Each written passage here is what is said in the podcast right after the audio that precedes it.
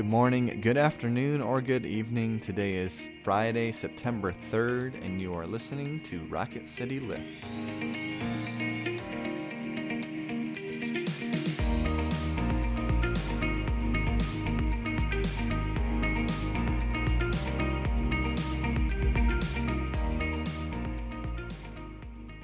Hi, everyone. Welcome back to Rocket City Lift. I'm Tara Bolcher. And I'm Brett Goodeman. We come to you three times a week and try to bring a bit of a spiritual lift to your day. Today is Friday, and we are so glad that you have joined us. Let's begin with prayer. Let us pray. Lord God, we pray that all things in our life that hinder us from being generous, that hinder us from being loving, that hinder us from loving you and loving others, would be purged, would be taken away. Because we know that we are not strong enough to do this alone, but it's only by your grace. We pray this all in your name. Amen. Amen. Listen to these familiar words from Mark's Gospel, the 10th chapter, verses 17 through 31. As Jesus was setting out on a journey, a man ran up and knelt before him and asked him, Good teacher, what must I do to inherit eternal life? Jesus said to him, Why do you call me good? No one is good but God alone. And you know the commandments you shall not murder, you shall not commit adultery, you shall not steal, you shall not bear false witness, you shall not defraud, honor your father and mother. The man said, Teacher, I've kept all these since my youth. Jesus, looking at him, loved him and said, You lack one thing. Go sell what you own and give the money to the poor, and you will have treasure in heaven. Then come, follow me. When the man heard this, he was shocked and went away grieving, for he had many possessions. Then Jesus looked around and said to his disciples, How hard it will be for those who have wealth to enter the kingdom of God. And the disciples were perplexed at these words.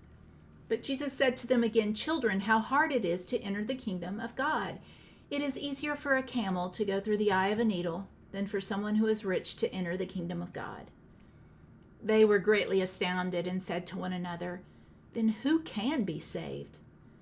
Jesus looked at them and said, For mortals it is impossible, but not for God.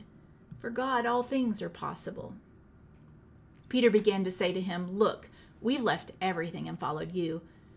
Jesus said, Truly I tell you, there is no one who has left house or brothers or sister or mother or father or children or fields for my sake and for the sake of the good news, who will not receive a hundredfold now in this age houses, brothers and sisters, mothers and children, and fields with persecutions, and in the age to come eternal life.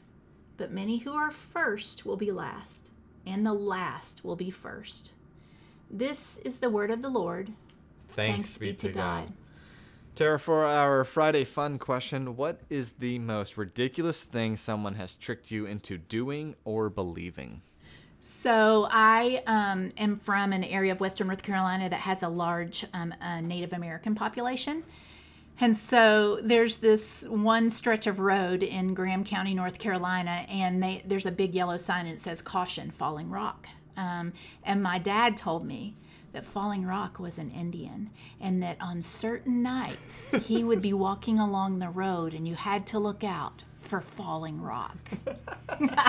what about you? That's clever. I know something. Uh, what comes to mind was my older cousin would take me and my brothers uh, out camping every once in a while, and it was always tradition that he would tell some sort of ghost story.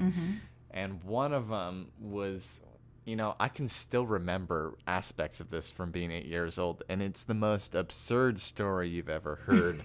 and there is, a, here's a, a glimpse of it, but there's a scene of it where the kids, who half of them had been killed by this serial killer at this point, rush into a house, and it's Arnold Schwarzenegger's home. And the oh. serial killer comes bursting in through the window, and they all go to his sports car afterwards. And the story ends without the serial killer being caught, but some of the kids surviving. And they told us it was based on a true story. I was sure for about four years that Oh, that that that character was going to burst through the window in Oh, my yeah. bedroom Yeah. for you know, I'm still not. sh- I'm still pretty sure uh, sleeping now, and I'm looking at the window in my bedroom, like he might come bursting through. I'll tell you the worst one is that um, when I was eight, so my older brother was in middle school, I started getting my first migraines, but I didn't really know what they were. I just know I got terrible headaches.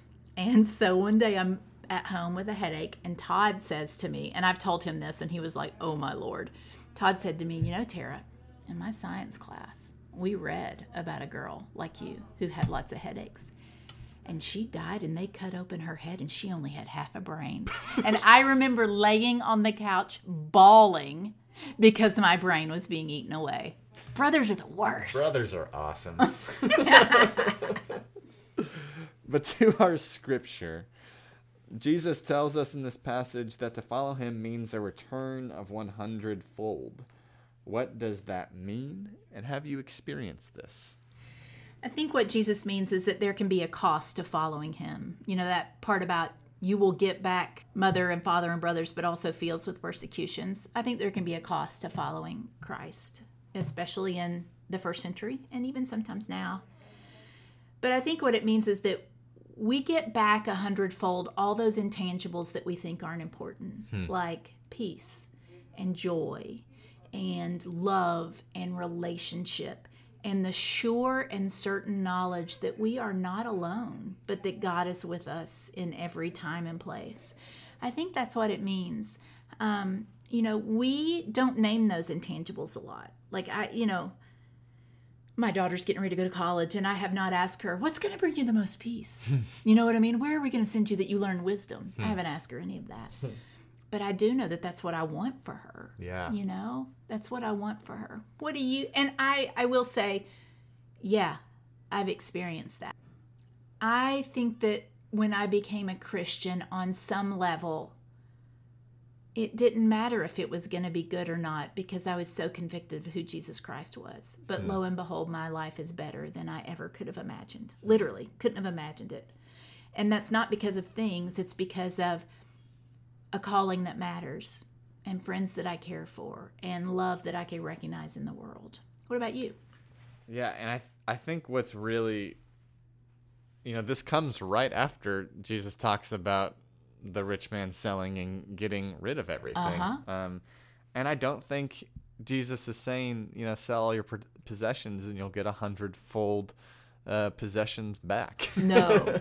um, I think what he is saying is is exactly what you mentioned is that you get a return of I want to say you know a spiritual peace and a spiritual hope but I don't want that to come across as something you know ethereal uh, or non-present in our lives because I think that that it would be a false interpretation and well just false in general that we that these things don't have an effect on our lives you know all those intangibles you mentioned uh, you know uh, peace and love and grace that that we don't talk about um, and we may not you know feel all the time but you know what we do feel is the absence of them oh my gosh, yes. um, and so to say that these will be returned to you a hundredfold when you let go of uh, specifically, I think, material or even vices that you've held on to for a long time. Uh, that that is that is the return that you get, um, and I think I've experienced that as well. Of um, for for me, I guess there have been times when I've let go of. I don't think ambition in and of itself is a vice. I think it's one of those that teeters on a on a hairpin edge of it's very easy for it to become a vice, and at one point, and probably will again in my life, it has been. Uh, and so, there's been times when letting go of the sinful ambition, that peace and love have filled that that hole that it occupied in my head, uh, and I can't describe how many thousandfold of a return that was. Yeah, and you know, it's uh, Jesus isn't being vague here. I think there's no way to describe to someone what they will get back when they put their trust in Jesus Christ. Um, it's like, you know, how do you describe, you know, the sunset to someone who's never had sight? Um, it's it's an impossible thing, and maybe I had very low expectations, but for me, it has certainly found like more than a hundredfold. You know, One of my daughters was struggling. We had a tough night last night, and I had to send her off to school, and school is not a great place for her right now. And I went out like the biggest idiot and said the benediction over her as she was getting in the car. May the Lord bless you and keep you. And she looked at me and she just said, Thank you, Mama. And I thought, God is with her, and I can't prepare her enough, and I can't protect her enough. Hmm. Um, but knowing that God is there, um, that's worth a hundredfold to me. It really is. You know, the two things that I think, and I'll just speak for myself, that can become, um, that I have to let go of in order to experience this hundredfold is that often are the things preventing me uh, from experiencing peace and, and love that come from God is um, is embarrassment and irony. Mm-hmm. Um, to mm-hmm. let go of those two things that are so pervasive of like, oh, I'll just make fun of this. I don't have to be sincere. Yeah, I thought my daughter was going to be like, oh, brother, but it meant something to her. Yeah. And that is God's presence in that moment when I needed it most. But yeah, I think you're exactly right. All right, friends, we have a quote for you from Marcus Aurelius. He didn't tell me this, I read it. Just kidding. Bad humor there. Okay. A person's worth is measured by the worth of what he values. Hmm. Thank you all for being with us this day. We hope you have a wonderful and safe weekend. We will be back on Monday. Now, may each of you go out to love and to serve, to be well, to care for yourselves and others, knowing that the grace and love of God is ever upon you.